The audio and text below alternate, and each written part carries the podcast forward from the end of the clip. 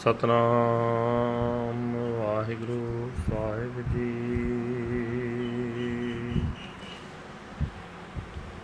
ਸ਼ਲੋਕ ਸੰਤ ਉਦਰਣ ਦਿਆਲੰ ਆਸਰੰ ਗੋਪਾਲ ਕੀਰਤਨੈ। ਸੇ ਨਿਰਮਲੰ ਸੰਤ ਸੰਗੇਨ ਓਟ ਨਾਨਕ ਪਰਮੇਸ਼ਰੈ। ਸੰਤ ਉਦਰਣ ਦਿਆਲੰ ਆਸਰੰ ਗੋਪਾਲ ਕੀਰਤਨ। ਨਿਰਮਲੰ ਸੰਤ ਸੰਗੇਣ ਓਟ, ਨਾਨਕ ਪਰਮੇਸ਼ਰੈ। ਚੰਦਨ ਚੰਦਨ ਸਰਦ ਰੁੱਤ, ਮੂਲ ਨ ਮਿਟੇ ਕਾਮ। ਸੀਤਲ ਥੀਵੈ ਨਾਨਕਾ, ਜਪੰਦੜੋ ਹਰ ਨਾਮ ਪੌੜੀ। ਚਰਨ ਕਮਲ ਕੀ ਓਟ ਉਦਰੇ ਸਗਲ ਜਨ। ਸੁਣ ਪ੍ਰਤਾਪ ਗੋਵਿੰਦ ਨਿਰਪਉ ਭੈ ਮਨ। ਟੋਟ ਨ ਆਵੈ ਮੂਲ ਸੰਚਿਆ ਨਾਮ ਧਨ। ਸੰਤ ਜਨਾ ਸਿਉ ਸੰਗ ਪਾਈਐ ਵੱਡੇ ਪੁੰਨ। ਆਠ ਪਹਿਰ ਹਰ ਧਿਆਏ। ਹਰ ਜਸ ਨਿਤ ਸੋਣ। ਸੰਤ ਜਨਾ ਸਿਉ ਸੰਗ ਪਾਈਐ ਵੱਡੇ ਪੁੰਨ। ਆਠ ਪਹਿਰ ਹਰ ਧਿਆਏ, ਹਰ ਜਸ ਨਿਤ ਸੁਣ।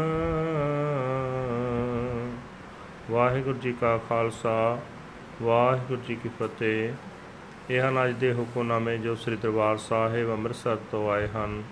ਧੰਨ ਧੰਨ ਸਾਹਿਬ ਸ੍ਰੀ ਗੁਰੂ ਅਰਜਨ ਦੇਵ ਜੀ ਪਾਤਸ਼ਾਹ ਜੀ ਦੇ ਵਿਚਾਰੇ ਹੋਏ ਸ਼ਲੋਕ ਹੀ ਗੁਰੂ ਸਾਹਿਬ ਜੀ ਪ੍ਰਮਾਣ ਕਰ ਰਹੇ ਨੇ, ਜੋ ਸੰਤ ਜਨ ਗੋਪਾਲ ਪ੍ਰਭੂ ਦੇ ਕੀਰਤਨ ਨੂੰ ਆਪਣੇ ਜੀਵਨ ਦਾ ਸਹਾਰਾ ਬਣਾ ਲੈਂਦੇ ਹਨ, ਦਿਆਲ ਪ੍ਰਭੂ ਉਹਨਾਂ ਸੰਤਾਂ ਨੂੰ ਮਾਇਆ ਦੀ ਤਪਸ਼ ਤੋਂ ਬਚਾ ਲੈਂਦਾ ਹੈ।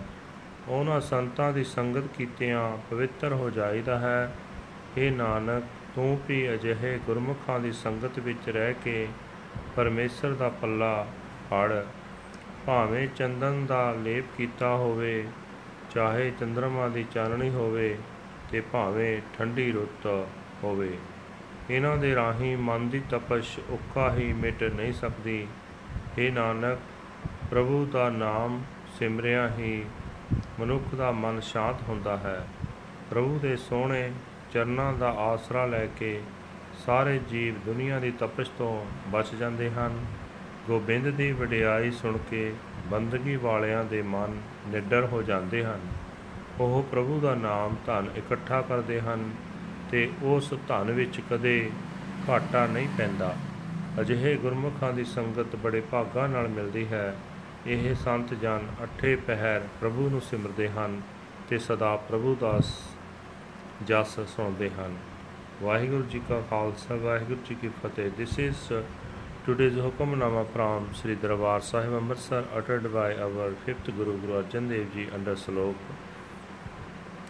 The merciful Lord is the Savior of the saints. Their only support is to sing the Kirtan of the Lord's praises.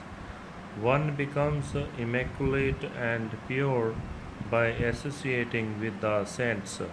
O Nanak, and taking the protection of the transcendent Lord, the burning of the heart is not dispelled at all by sandalwood paste, the moon, or the cold season. It only becomes a cool, O Nanak, by chanting the name of the Lord body. Through the protection and support of Lord's lotus feet, all beings are saved. Hearing of the glory of the Lord of the universe, the mind becomes fearless. Nothing at all is lacking when one gathers the wealth of the Naam. The society of the saints is obtained by very good deeds 24 hours a day. Meditate on the Lord and listen continually to the Lord's praises. Waheguru ji ਕਾ ਖਾਲਸਾ ਵਾਹਿਗੁਰੂ ਜੀ ਕੀ ਫਤਿਹ